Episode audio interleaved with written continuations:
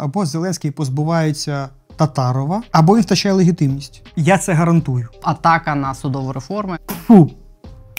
Єсть. правка Лозового. Фу. Не скасуємо. По дурості чи з корисливих мотивів? Корупція завжди веде до криворукості. Завжди, завжди, завжди Падіння довіри до всіх інституцій. бикуйте більше. Всі місяці Резнікова на посаді після скандалу з яйцями теж згадаю. Зеленський і Залужний разом. Ти вважаєш це можливо? Уже ні, на жаль. Як можна розраховувати на успіх? Красномовно бити в морду, коли влада робить не те. Якого біса? Є питання. Які питання? Дуже багато питань. Дуже багато питань. Дуже серйозне запитання. Пане президенте, питання я задаю. Ні, ну ми ж зараз, ви ж не прокурор. Питань немає. Вітаю, друзі! Це канал є питання. Я Олена Трибушна. Вітаю вас з новим роком. Сил нам і впертості і далі лупати цю скалу. Віталій Шабунін, керівник центру протидії корупції, відкриває новий сезон на є питання. Вітаю тебе. Вітаю. Е, Віталік, я кілька днів тому записувала Ніколова, твого е, співавтора, тепер співведучого на Мамонт. вашому ютуб каналі. Коли я його спитала, як він оцінює там підсумки результати минулого року, він сказав: Стакан наполовину повний, навіть якщо це стакан з віскі. е, ти не п'єш, тому тобі важко, мабуть, оцінити наскільки це критично, коли склянка з віскі наполовину повна. Але тобі не здається, от з огляду на те, що відбувалось там в останні тижні е, минулого року, я маю на увазі там закриті, ну фактично майже закриті справи набу. Атака на судову реформу, яка почалась в останній тиждень перед новим роком. Чи- Чи не здається тобі, що нас починають штовхати на якийсь шлях відкату в певних важливих речах? Не відбувається нічого такого, що не відбувалося раніше. Просто воно почало відбуватися в сферах, які більш контрольовані, які не закриті, е, не там під е, грифом. Чи це якась історія критична зараз? Поки не критична, бо по багатьох напрямках ми відбилися і навіть пішли вперед. Ем, і в судовій реформі, і лазового правки частково, але скасовано, принаймні майбутні справи врятовано.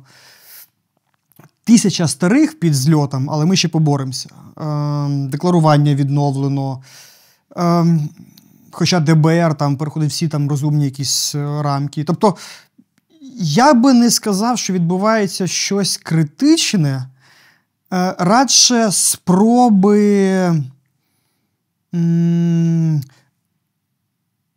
Спроби неадекватно керувати країною руками Татарова і такими, як він, стають більш нахабними. Я би так сказав. Але це природній процес. Якщо ти віддаєш управління правоохоронними органами Татарову, то не чекай, що буде краще, ставатиме лише гірше. Ну, це ж природня історія. Не може, ну, не можна з літер Ж, О, П, А скласти слово перемога. Так не буває. В тебе тільки буде одне слово складатися. Просто в час війни е, цей самий Татаров намагається впливати на речі, від яких критично залежить там та сама євроінтеграція, е, гроші західні, американська підтримка.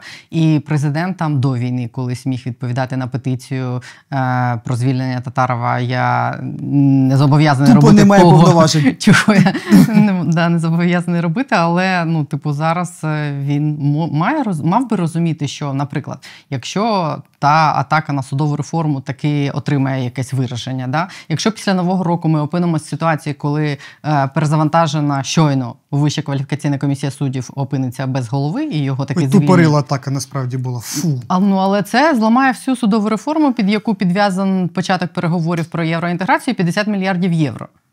Дивись, а, ем, перше, Татаров не намагається впливати, він впливає. Ну, то він Татаров, ну, це заступник Єрмака, ключова людина в правоохоронній системі з визначальним впливом. Грановський мав менше впливу на правоохоронну систему. Е, Портнов десь схожий мав вплив на судову систему при Януковичі.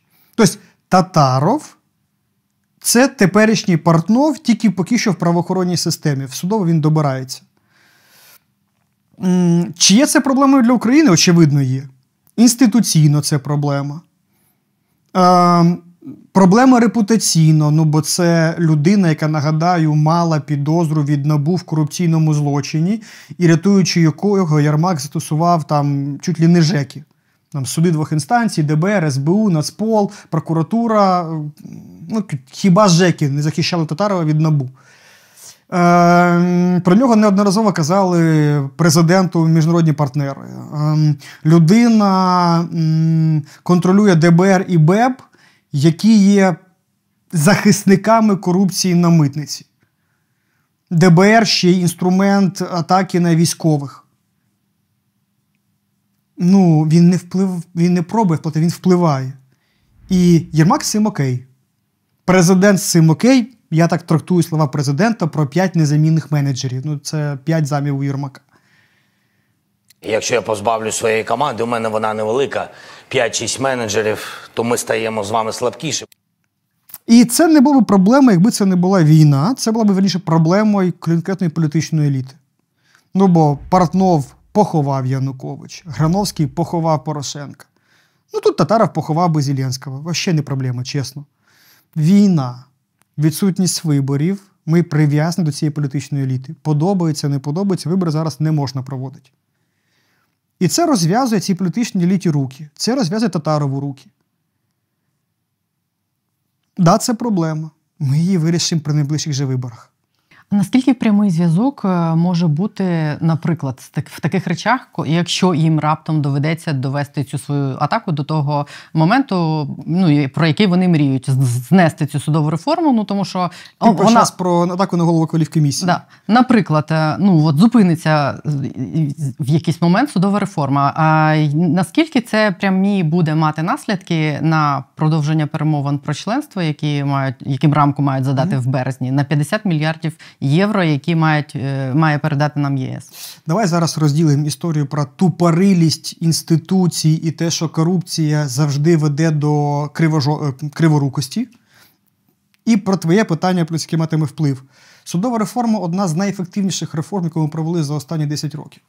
Вона зараз почала давати свої результати. Очевидно, І чо- тому і почалася так. Чому біситься Татаров і вся ця е, братія? Тому що кваліфкомісія почала викидати суддів Майдану, таких близьких і зрозумілих Татарову. Ну ж свої ж пацани. Він казав, що, е, ми, постріляли. що ми майдануті стріляємо в потилиці один одному. Ну і судді ж ті самі, яких він зараз рятує, сажали майданівців в СІЗО. Свої, плоть від плоті, кров від крові. Звісно, Татаров буде їх захищати. Але м, мене тут уб- убиває інша історія. Знаєш, колись в мене під будинком за Порошенка, мені здається, роки 4 тому СБУ реально влаштувало мітинг. Прямо під моїм будинком, в приватному секторі. Ем, продай будинок, купи прослушку для набу. Ну, чиста конторська шизофренія. Тупорило, низькопробно, ще й так, що журналісти прям послідкували по камерах, як СБУшники оцю всю, ці всіх студентів зібрали біля главка, ну, СБУшного на, на Володимирській, і привезли мені оце там автобусами під, під автобусом під будинок. Ну, тобто, тупорилість виконання налякала ну, мене більше, ніж саме виконання. Ну, бо це ж типу, якими тупорилими, щоб так облажатися. В підсумку там злетів один з керівників Київського СБУ і ем, якогось там департаменту національного. Не за те, що вони вчудили це з громадським активістом, а через тупорилість виконання. Як зробили? Так от, за тупорилість атаки на голову кваліфкомісії руками СЗР, ну, треба, треба відбити руки там голові СЗР і Татарову разом. Ну, вони просто тупорило це зробили. Там, ну, типу, чотири різні групи аналітиків в той же день сказали, що люди, ну, типу, цей паспорт це дурня.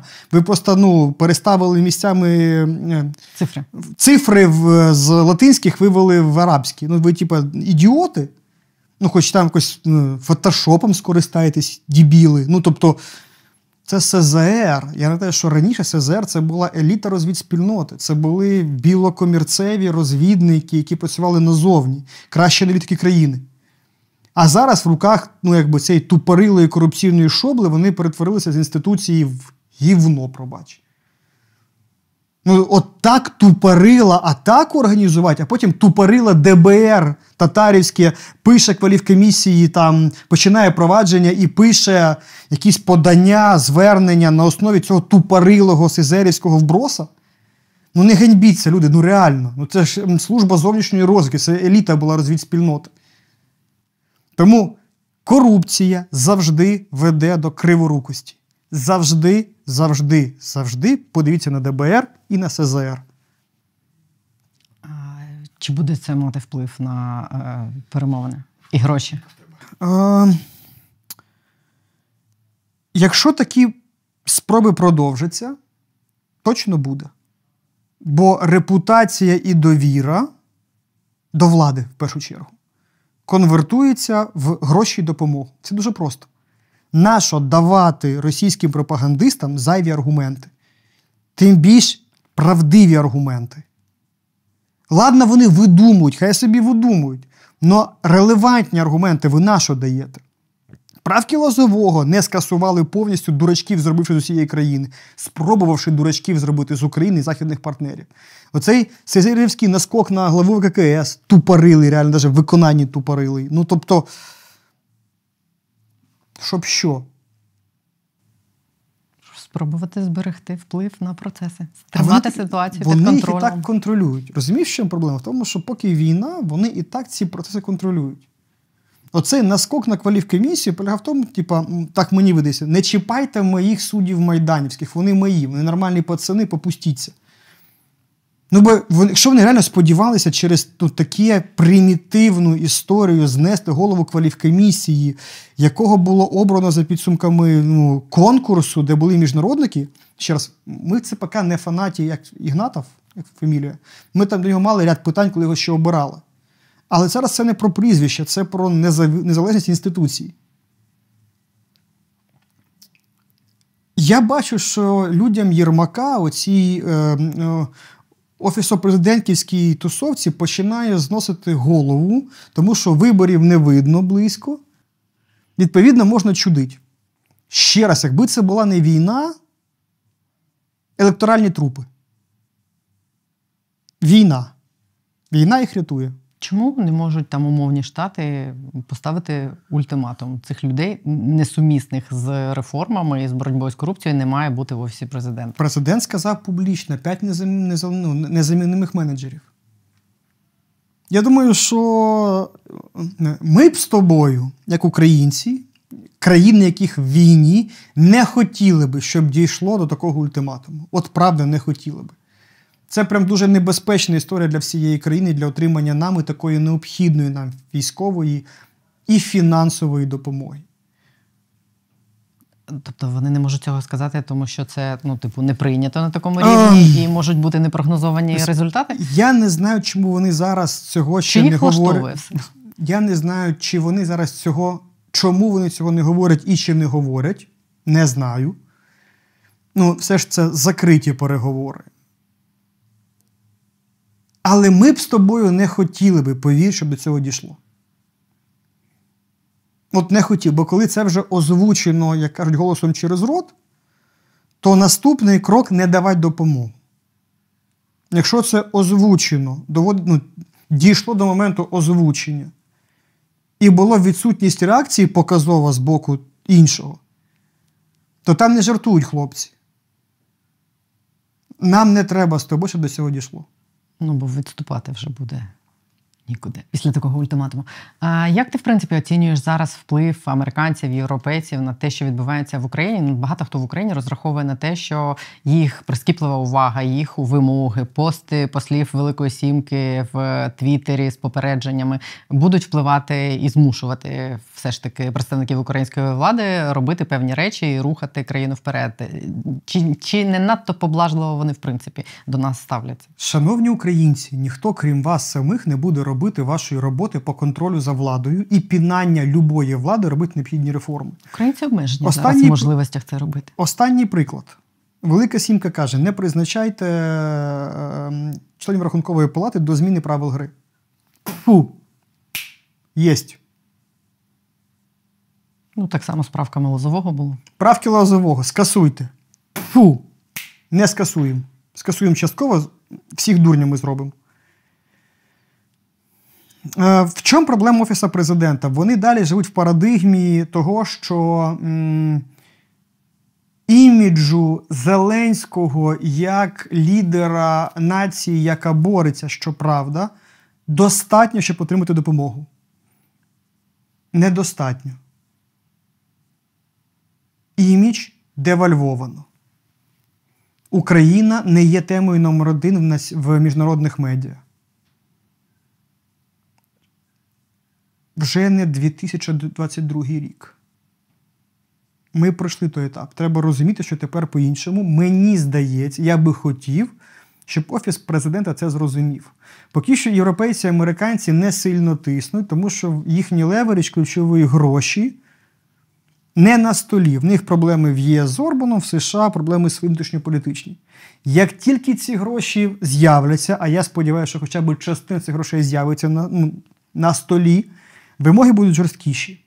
І от тоді я би дуже просив би українців реагувати дуже жорстко на плювки влади в західних партнерів, які, я наголошу, фінансують 60% національного бюджету. Як їм реагувати? Наприклад, та петиція, яку ти зареєстрував про правки Лозового, люди відреагували за годину. Да, 20-30 тисяч людей підписало. І що, реакції нема. Президент сказав, питання закрито. Давай отут зараз проговоримо. Дуже важлива історія. Перше, шановні українці, дивіться, ем, дуже багато говорять про електронну демократію в Україні. Ми такі там попереду всіх біжимо. Вся ця історія. Там ми супердемократично через дію обираємо ж обираємо євро. Учасників конкурсу. Да, це дуже важна демократія. Це все фігня на постному маслі. Електронна петиція на сайті президента. За годину збирається 30 тисяч підписів. За годину. Наплювавши на всі протоколи, там якісь порядки, положення, офіс відрубає через 20 хвилин після набрання 30 тисяч можливість подавати, е, ну, підписувати звернення. Щоб не ганьбитись. До цього, навіть після набрання необхідної кількості, 2-3 дні петиція висіла, щоб люди могли ну, проявити свою позицію і проголосувати. Тут відбувається тупорила, відверта маніпуляція. Ну, щоб не ганьбитися і не отримати 100 тисяч, які були би голосів через добу під тою петицією. Бо за годину було 30 тисяч. Вони, Офіс президента, відрубає можливість підписувати петицію. Е, нема ніякої демократії електронної.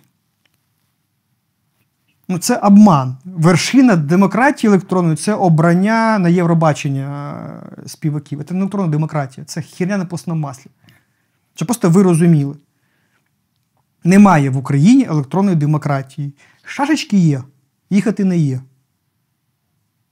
Якщо зараз ще буде наплювательське відношення Офісу президента до цієї петиції, там президент скаже очередну дурь, там немає Тобі повноважень. ще не відповіли.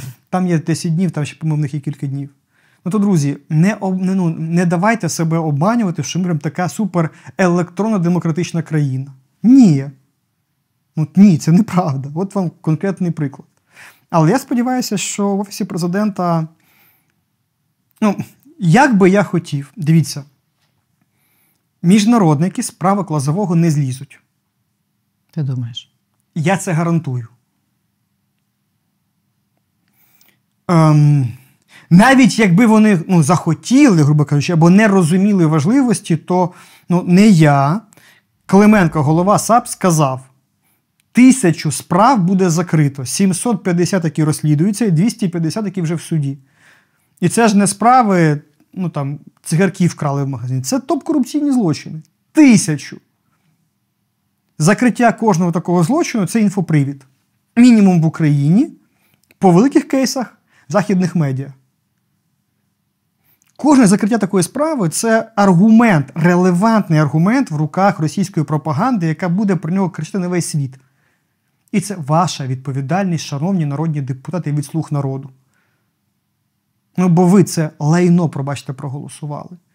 Чи може президент це виправити зараз? Може. Відреагувавши на петицію, внісши свій законопроект в парламент, який ліквідовує право повністю. І тоді, принаймні, формально відповідальність буде не на президенті, а на депутатах. Навіть з такої політичної точки зору було би мудро перекласти відповідальність себе на депутатів Як було з декларуванням? як було з декларуванням. Бо якщо він зараз каже там українцям ідіть нахер, вибачте мій французький, я навіть законопроект не буду подавати, так я на всіх плював, то російська пропаганда говоритиме на захід: президент покриває топ-корупціонерів. Що набагато гірше, ніж ну, буде інший меседж. Там народні депутати не голосують. Ну, депутати, парламент, відповідальність, розмита, групова, непонятно нічого. Якщо навіть з точки зору ну, там, електоральної для президента логічно це зробити, з точки зору міжнародної це логічно зробити, з точки зору отримання допомоги, логічно президенту подати законопроект по ліквідації права клазового. Якщо через оце все логічно, він зробить нелогічно, ну то, друзі, в нас реальні проблеми. Нас реально президент захищає топ-корупціонерів. Або, ну, або такий варіант, або він аж настільки не відстрелює, що відбувається, що в нього замість його голови голова Татарова. Що перше, що друге, жахливе, навіть не знаю, що гірше. Тому відповідь на цю петицію вона ну, важливіша, ніж сама петиція. Вона показує, що в голові в людини робиться. І це прям може бути поганий знак, якщо там робиться не те, що підказує логіка. Тобі не здається, що воно, в принципі, все рухається в той бік. е, Ну, достатньо небезпечний, тому що там станом на кінець року соцопитування показували падіння довіри до всіх інституцій, ну і в тому числі до президента, хоч до нього все ще найвища довіра. Серед Як- політиків найвище. Не серед інституцій. Бо ЗСУ і Залужний має вищий рівень довіри. Да.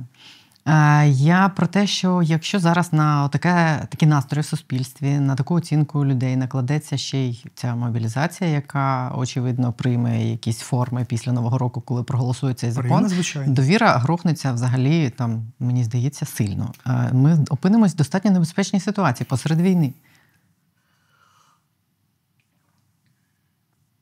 Да. І? Ну, А, чи, можна ти, це ти, чи, чи, чи усвідомлюють вони це, чи можуть вони це виправити чи ще? ти права, права. Як би треба було робити? Треба щоб на прес-конференції стояв не залужний, а залужний прем'єр. А краще залужний президент. І це була спільна відповідальність всіх. Друзі, нам треба мобілізацію. Ну, об'єктивно потрібно. Вона потрібна була ще в вересні, а не зараз. Но дорослі беруть відповідальність на себе, а не перекидають її між собою як гарячу картоплю. Дивіться, Зеленський зробив круту річ, коли на початку війни лишився в Києві. Пацан, молодець. Це в минулому. Лідерство не вбиває в минулому. Лідерство це про кожен день. Складні рішення під час війни це теж про лідерство. Це перекладання відповідальності, яке ми спостерігали в цьому питанні, це не про лідерство. Це не про лідерство. Е, й- Чим це можна виправити? Може загалом я про настрої, навіть не про мобілізацію. Ну повернути довіру По-хорошому, суспільства. по-хорошому має бути картинка, де Зеленський і Залужний разом. Ти вважаєш це можливо? Вже ні, на жаль. Ну, ну так. Я дуже все можливо, якщо Зеленський захоче. Татара має піти на вихід дуже швидко з Офісу президента, бо ну, яка довіра до ДБР, довіра, яка ну, ми- зараз почнемо оприлюднювати кейси, де ДБР доганяє військових в тупо безпредельну історію. Те ДБР, яке, я нагадаю, знялося і поїхало в Київ в Львівський котел на початку війни. Там окремі, окрема спецура працювала, а все те ДБРівське кодло зібралося і звалило. А тепер вони виставляють військовим пред'яви, що ті без якихось бумажок воювали на київській операції. Ще безголові. Тобто, ну, що не забрати в українців, це відчуття справедливості. І ще гострішим буде це відчуття, коли мобілізація набере нових обертів. Давайте ще раз, чи треба мобілізація? Треба. А для цього треба поремонтувати щось всередині, в тому числі збройних сил. Але ну, поремонтувати треба і в ЗСУ, і в уряді. Ну, Нема в цьому дискусії. Ну, ну, це не означає, що не треба мобілізація. Просто на фоні мобілізації масової ем, несправедливість, відсутність лідерства тригеритиме ще більше суспільство. І проблема полягає в тому, що способів ем, оце незадоволення скинути немає. Виборів немає, масові заходи проводити не можна. Тобто в наш чайник, в якому ну, закипає вода, тиск пари все більший, а свистка немає. Не можна приоткрити кришечку. Дуже стрьомна історія. Отут треба лідерство. Або жертви. Поміняти уряд, звільнити Татарова. Це такий уряд. Боже, ну, Ну, ілюзію змін це може створити. ну я прям скептик. Ну, надто багато на себе нагріб зараз президент, щоб хтось вважав, що зміна уряду, я б не знаю. Ну, я знаю всіх міністрів, ну. Такими малозначимими уряд і парламент ще ну, ніколи не були. І відповідальні за це самі урядовці і парламентарі.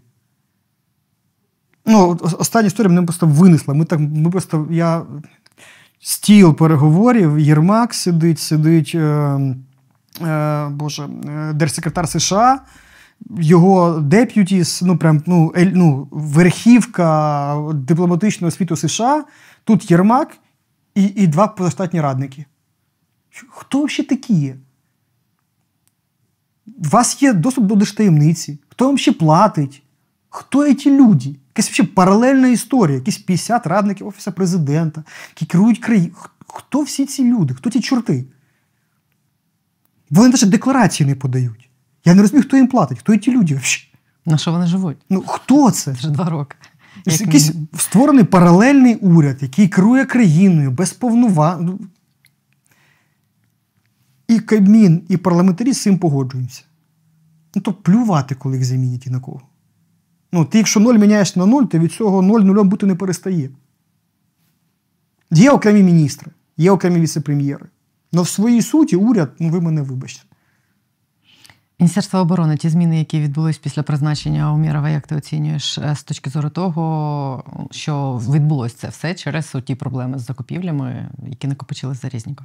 Давай предметно. Є три сфери, які ми, як ЦПК, е, дуже глибоко моніторимо, яких розбираємося. Перше закупки. Там два пула грошей на зброю і на незбройні закупівлі. Е, Одяг, взуття, е, паливно-мастильні матеріали, не зброя, не те, що вбиває. Те, що, ну, не те, що вбиває, закуповує агенція тилових закупівель. Держав, ну, агенція, ну, не, агенція тилових закупівель. Е, Оператор тилу його назвали. Державний оператор тилу, правильна назва. То, що Жимоділов очолює. Та, е, вони запустилися. То нарешті агенція запрацювала, отримала всі повноваження, починає закупівлі. Це хороша історія, яка, на жаль, почалася зараз. А зараз нагадаю, зима 23-го року. Це мало початися от тоді ще, після яєць одразу. Ще до яєць мало початися. Але вже без ним, хоча б після яєць. Ми втратили майже рік. Ми втратили майже рік Навіть в активну, рік почнуться закупівлі тільки в нас ну, на початку 24-го. в активній фазі повномасштабної війни. Тобто, чи є результат? Є. Ми втратили рік. Е, збройні закупівлі. Е, куча розслідувань. е, в- в направді українській було переважно про це писали: про е, купівлю е, амуні... е, снарядів дорожче, не поставку куплених снарядів. Ну, жестяк, одним словом. І зброї так само. Е, поки що агенцією керує Пікуза. Це зашкварений чувак е, минулого зама Шарапова, якого знесли теж за закупівлі. Тобто я бачу там бажання е, керівництва Міноборони поміняти. Я там бачу зміни правил, але ну, поки ми зараз з тобою говоримо, до сих пір людина, яка очолювала це все лайно, пробач далі на посаді. Нас переконують, що це питання часу. Ну, чекаємо. Це вже третій місяць. Чекаємо. Е, тому при цьому самі закупівлі стали значно кращими. Кращі ціни, прозоріша, ширша номенклатура. Ну, за та історія з Юра мав розповідати Нікола про навушники активні. Е, тобто вже набагато краще, ніж було, і тільки для цього треба було цієї проблеми Резнікова позбуватися. Але ми зараз моніторимо закупівлі, ну, за перезапуск агенції збройних закупівель. Бо вона, щ- ну, як мінімум, не менш важлива. Ще ніж- закритіше, там більше грошей. там дуже важливо розуміти, хто керівник, хто менеджмент. От ми чекаємо зміни менеджменту. На жаль, поки що її не відбулося цієї зміни. Поки ми, говоримо зараз тобою, принаймні, на цей день. Давай далі. Е, IT-системи. Е, Логістика, бойові системи, документообіг, персонал е, це все біжить. Тобто є дуже крута законодавча ініціатива в парламенті від Міноборони нарешті, яку блокує один депутат від слуг. Е, От зараз фінальні переговори. Якщо ця людина далі буде блокувати, ми просто винесемо Ти її назвеш її прізвище? ми просто винесемо її прізвище на бікборди, я обіцяю. Тобто, якщо ну, то людина через власну огидну зашкварність блокує рішення критично необхідне для війни. Це бойові it системи Якийсь впливовий персонаж чи Та таке? чорт реальний. Ну, даже, ну, реально чорт. Ну, тобто, слів, одним словом, тобто, ми зараз там по дурості чи з корисливих мотивів? з корисливих мотивів. Він розбирається в тому, що він робить. Це не лазовий. Це розуміє, що він робить, і от якщо зараз всі. Ми, ми, ж, ми ж хочемо без скандалу зайвого, бо це реально важлива історія, за якою реально слідкують наші західні партнери. Про що історія? Поясни трошки, чим важливо. Якщо коротко, а,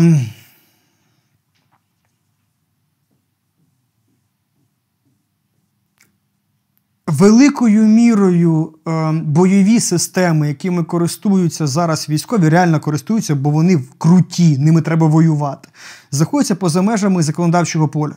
Іншими словами, ДБР зараз може закрити більшість командного, командного складу Сил оборони тільки за те, що тупорила рада до сих пір не могла е, пам'ятати правила.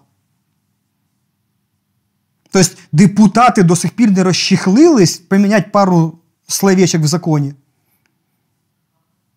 А військовим треба зараз воювати, їм треба зараз розвіддан, їм треба зараз ситуаційну бізнес, їм треба зараз розуміти, що відбувається на полі болі, їм треба зараз отримувати дані союзників, а не чекати вже другий рік війни, поки нардепи розчехляться.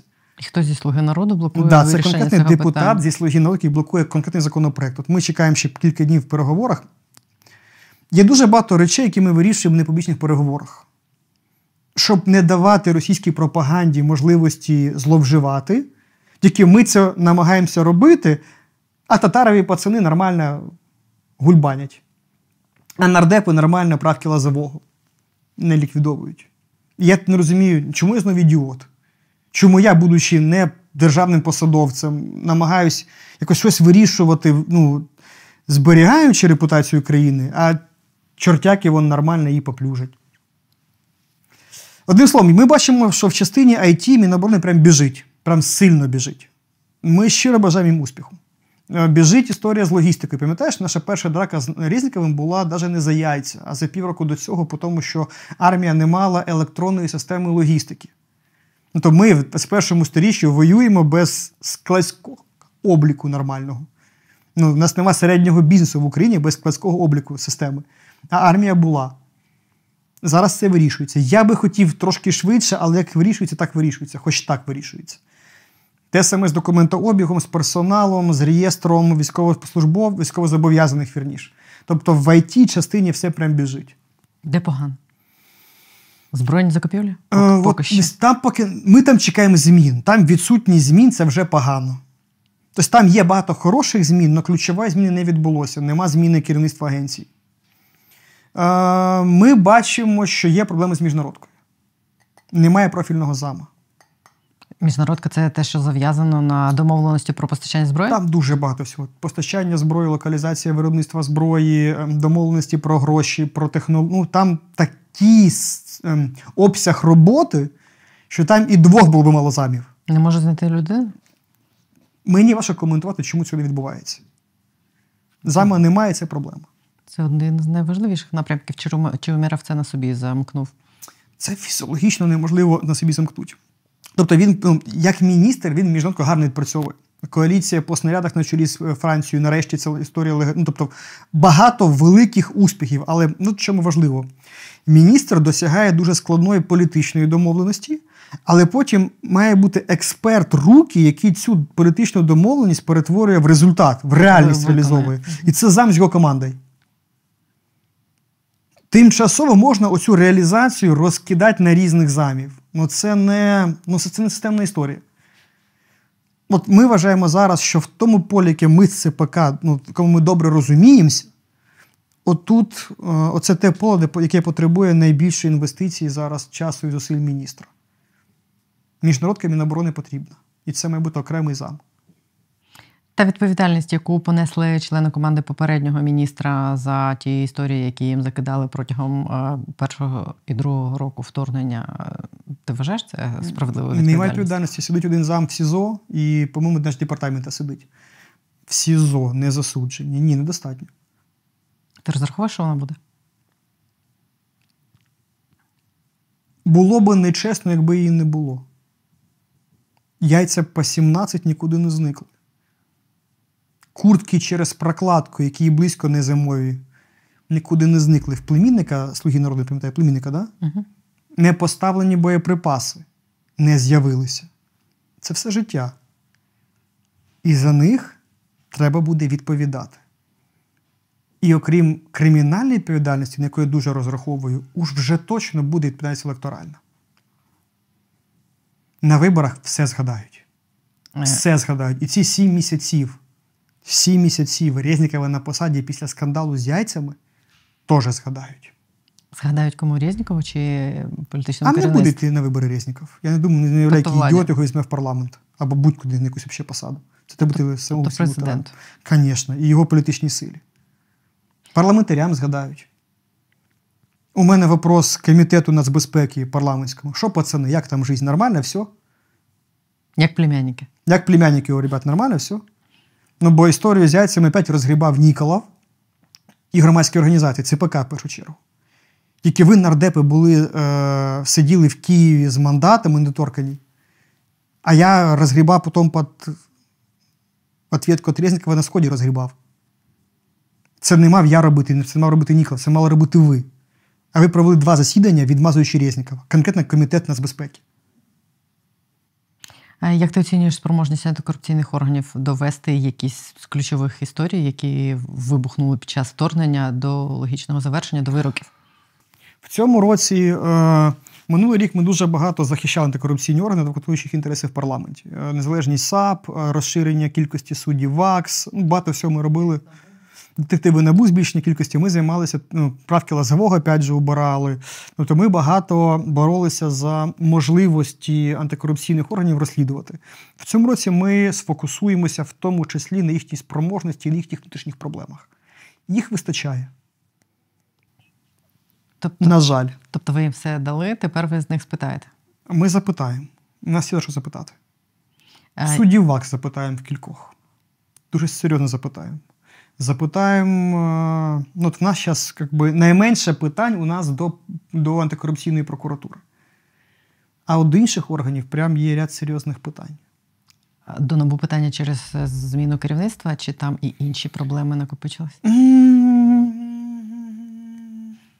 Мені зараз важко ідентифікувати одну проблему. В нас поки ряд запитань.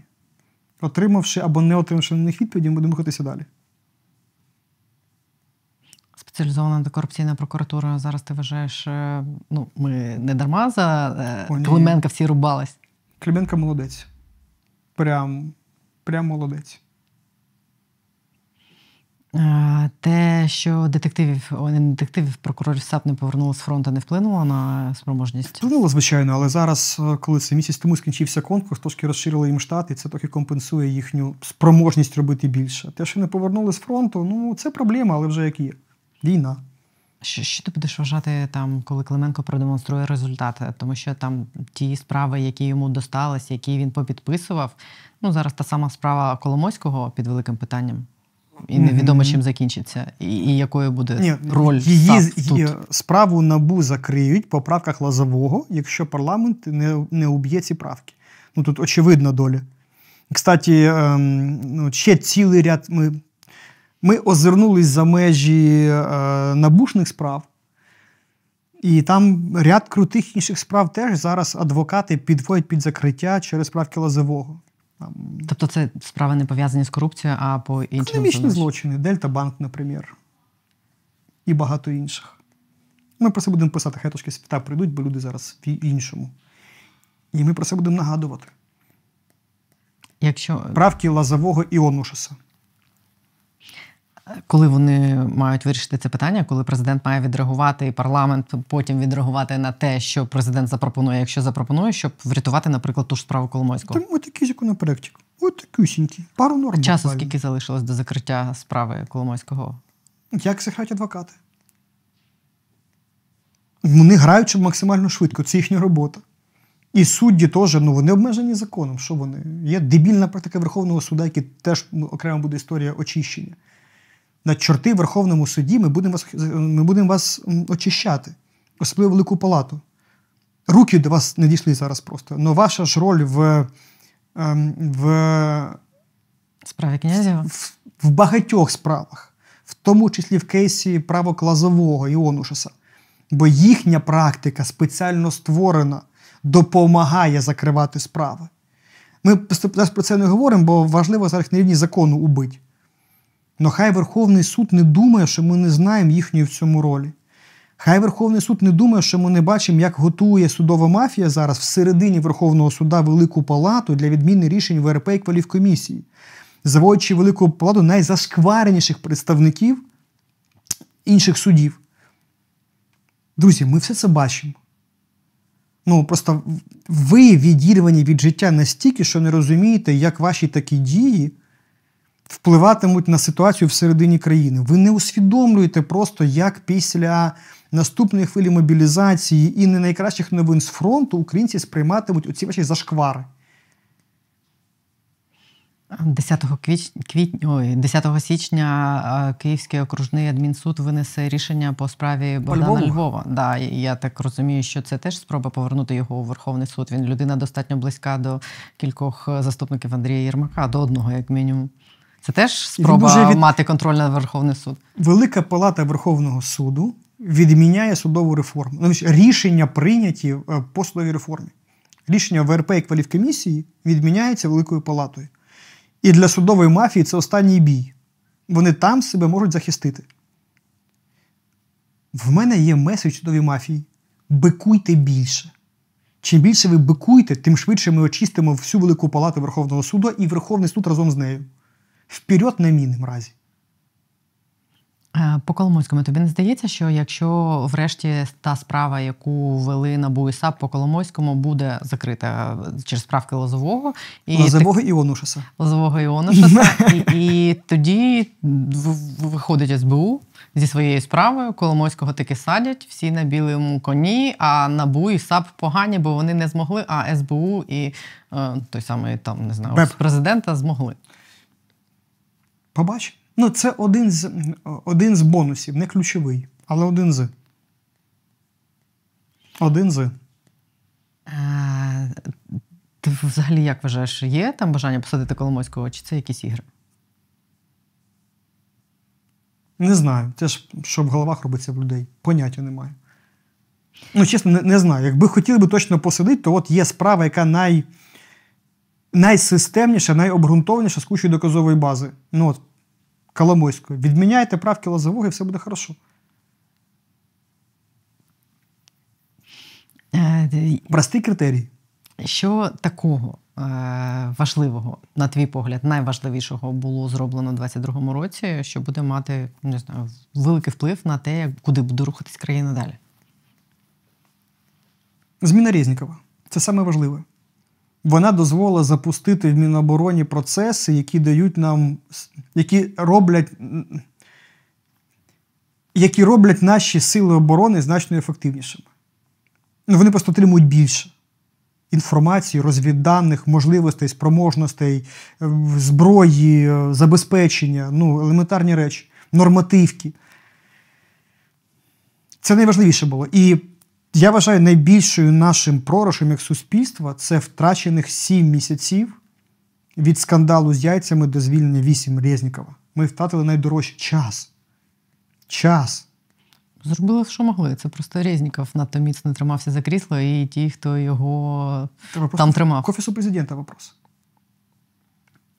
Ми втратили сім місяців. Сім місяців під час війни це дуже багато. Це наша найбільша поразка.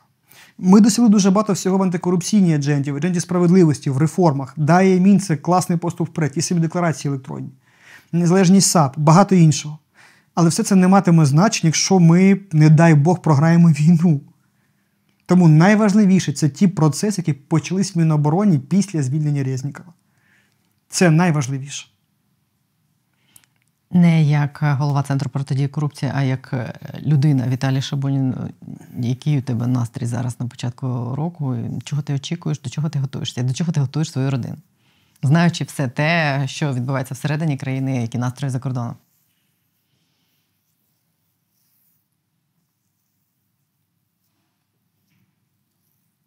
Цей рік буде важче, ніж попередній. рік, який іде, буде важче, ніж попередній. В усіх сенсах. Якщо хтось біг спринт оці два роки, видихніть, нам треба бігти марафон. І ми навіть в команді зараз, плануючи наступний рік, ми дуже концентруємося на найважливішому. Без цього можна обійтись? Можна. Потім розберемося. Після перемоги. Без цього це допомагає перемозі? Так. Да. Лабаємо, поки не вмремо. Це, це допомагає? Ні. Пізніше. Потім. Щоб сконцентрувати сили на найважливішому. І наступний рік, ну так оптимістично, точно не буде легшим, ніж два попередні. Скоріш за все, з великою вірогідністю, він буде тяжчим. Швидше через зовнішні фактори чи внутрішні? І ті, і ті. Що ти вважаєш тоді найключов... найбільш ключовими речами, які нам треба зробити протягом цього року? От так як ви для себе визначаєте, що важливо, а що другорядне для країни, що є найважливішим протягом 2024 року, ну, для того, щоб ми пере... могли перемогти? Ми так, без грошей не переможемо точно. Нам треба гроші. Гроші це або ЄС і США, так як раніше будуть давати. Або ми забираємо гроші, суверенні гроші росіян, заморожені на рахунках переважно в Європейському Союзі, там 300 мільярдів.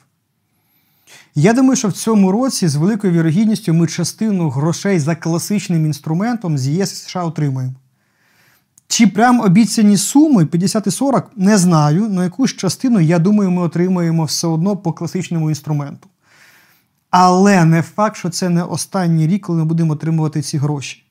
Тому ми в ЦПК останній рік, ну, цей попередній рік і і оцей що йде рік, будемо зосереджені саме на міжнародному адвокатуванні віддавання нам заморожених суверенних грошей Росії. Бо тоді росіяни воюватимуть проти своїх же грошей. І політично нам це легко на Заході пояснювати. Ви не хочете віддавати гроші ваших платників податків?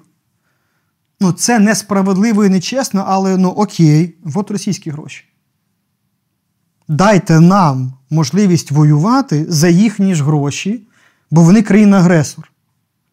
Це політично легко пояснювано. І ви зараз бачите активізацію американців і частини європейських країн, щоб ці гроші забрати. Ну, бо вони теж розуміють, що ось воно невичерпне джерело ще впродовж кількох років фінансування нашої війни, нашого захисту.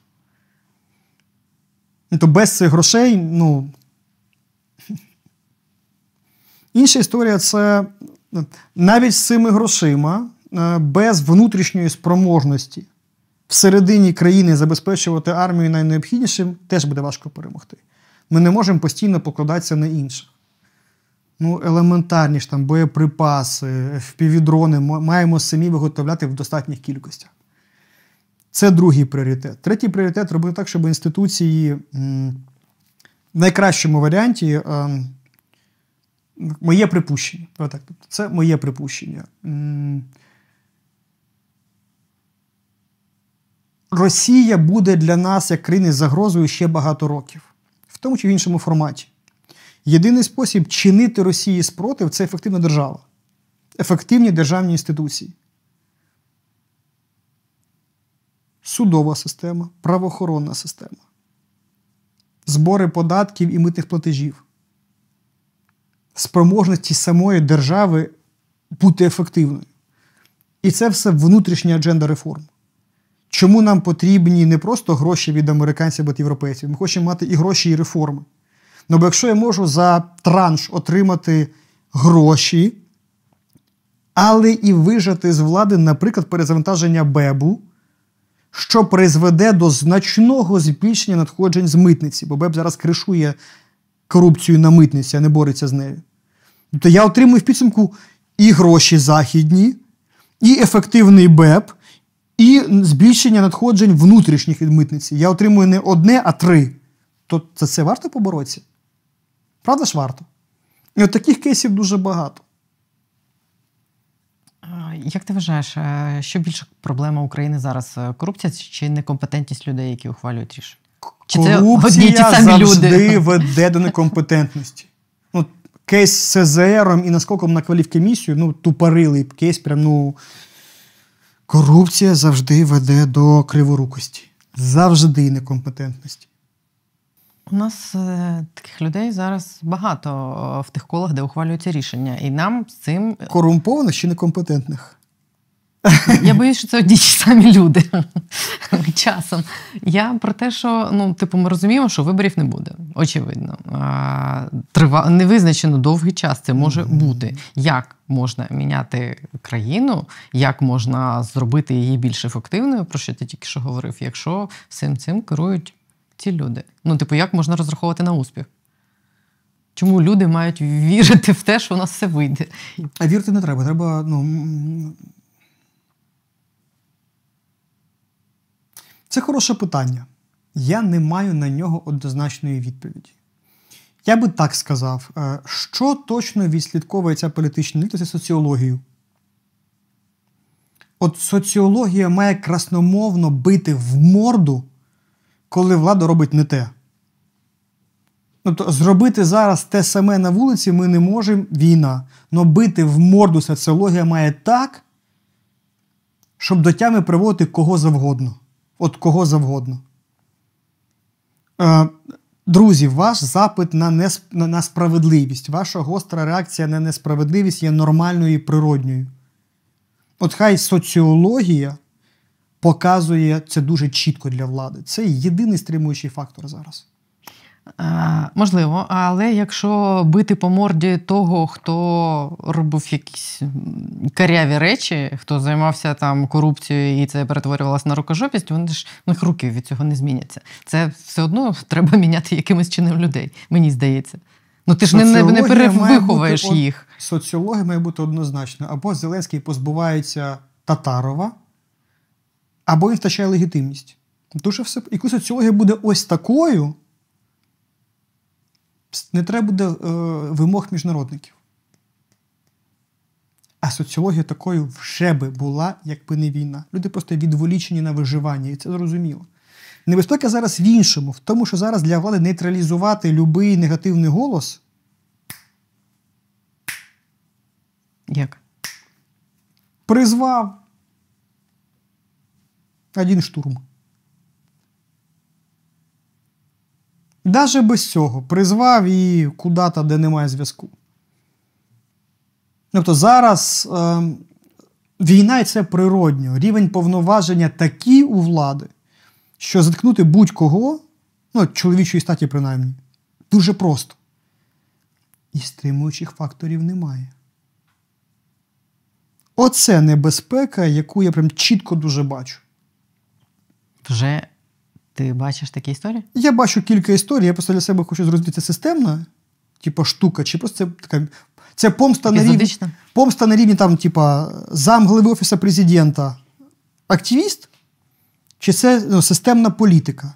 Я для себе поки що не зробив висновків. Ну, Я хочу сказати Офісу президента: друзі, якщо ви раптом хитнетесь в цю історію, то без ілюзій, що Захід про це не буде знати.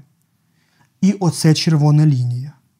Ну, то зловживання повноваженнями, які ви отримали під час війни для затикання рота тим, хто вам не подобається, це червона лінія. Для політичної Ми ж багато фактично. не розказали, що чудив Резніков проти мене, проти моїх друзів.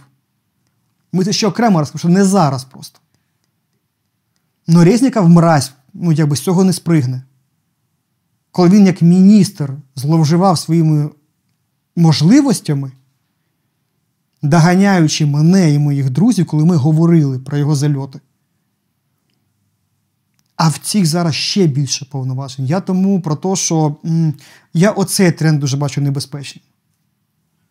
Е, Останнє. Е, Щось ти бачиш навколо, що є для тебе ну, якоюсь променем надії, що в тебе вселяє оптимізм в, в усіх тих Слушай, ну і умовах, де ми країна б'ємося. Ну прям я бачу кучу ефективних суперових людей, в тому числі у владі.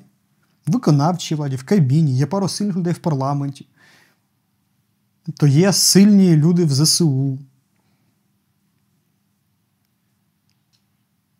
Купа сильних людей в ЗСУ, кілька на, прямо на керівних посадах.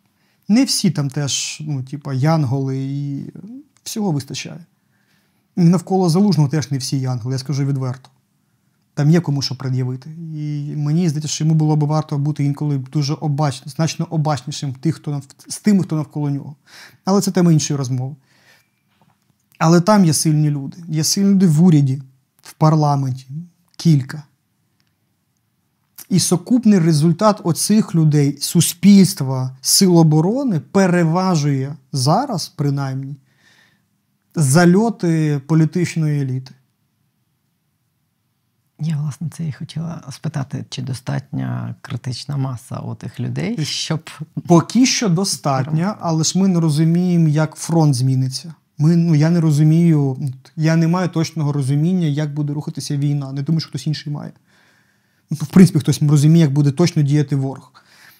Активізовується ворог, збільшується інтенсивність бойових дій, прискорюється мобілізація. Всі взагалі, взагалі йдуть в виживання, бо це питання виживання країни. всі інші питання будуть другорядні. Всі інші відходять, і це нормально. І як в цих умовах поведе себе політична еліта? Велике питання. Тобто є фактори, які ми не можемо прорахувати. Побачимо. Побачимо. Дякую тобі за розмову, Віталій Шабунін був. В неї питання. Дякую.